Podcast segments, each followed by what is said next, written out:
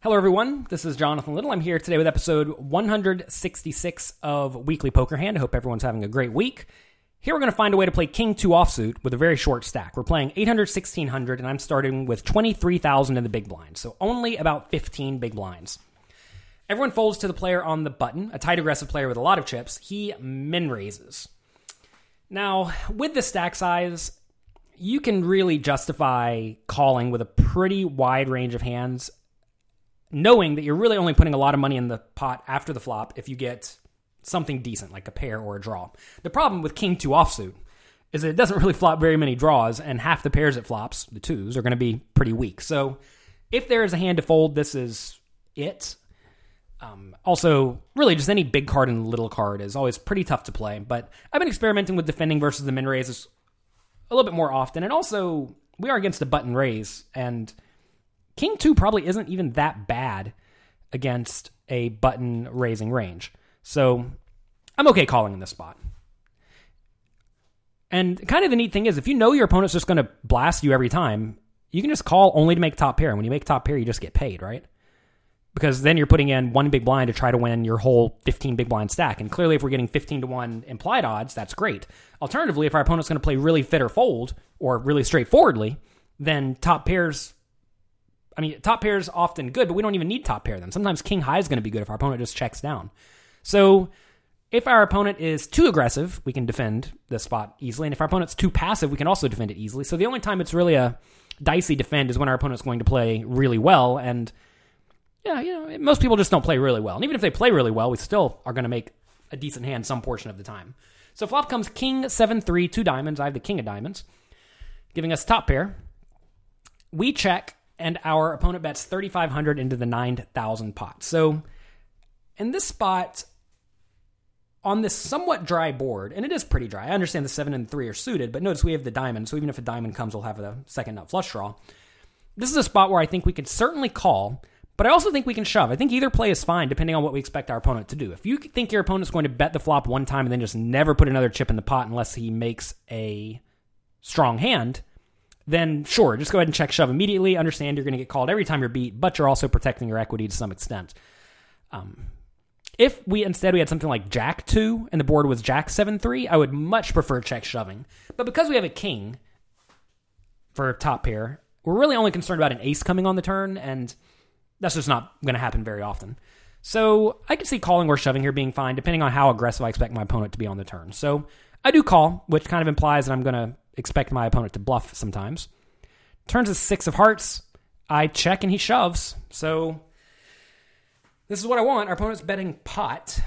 That's how much we have behind. I'm trying to think if there's like any real world where we could possibly fold this hand. And I just don't think so. I think our hand's too good.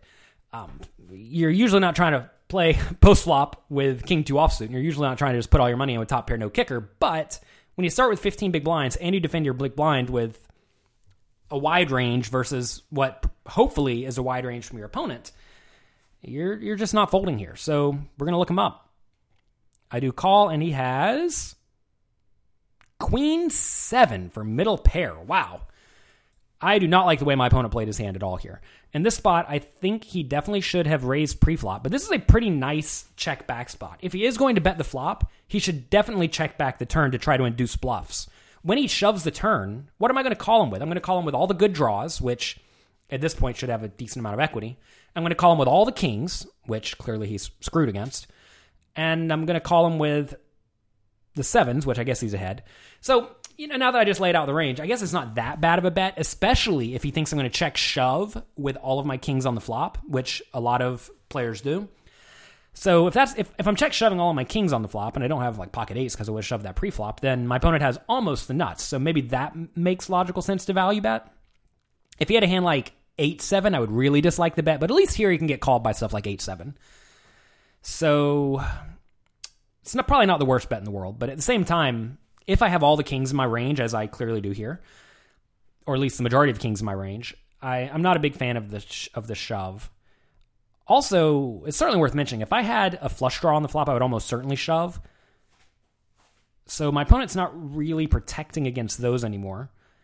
So I don't know. I, I could definitely see betting or checking being fine. The problem with the Queen 7 on King 7 3 6 is that there are a lot of bad turns for our opponent. Like if I'm floating the flop with Queen Jack of clubs or Jack 10 of clubs or something like that, not Queen Jack clearly because he is a queen, but if I do have one of those random club hands, then our opponent doesn't mind if we fold. That said, you know, if you know your opponent has six outs, just check behind and let him bluff.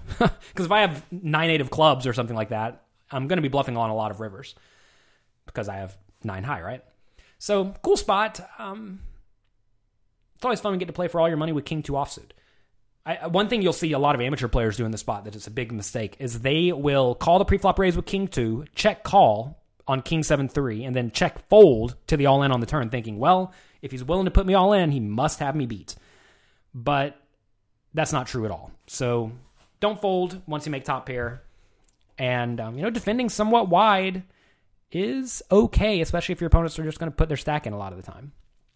So that's going to be it for this episode of Weekly Poker Hand. I hope you enjoyed it. If you have not already, check out my interactive poker quiz site, pokercoaching.com. There we have a lot of quizzes. If you like Weekly Poker Hand, which presumably you do if you're here at episode 166, you will thoroughly enjoy pokercoaching.com. So check it out. Let me know what you think. You can actually get a completely free one week trial. You can go submit your answer to the monthly homework question. You can check out the webinars, the past ones and the current ones I do each month for the members. So um, you may like it. Thanks a lot. Good luck in your games, and I will talk to you next week.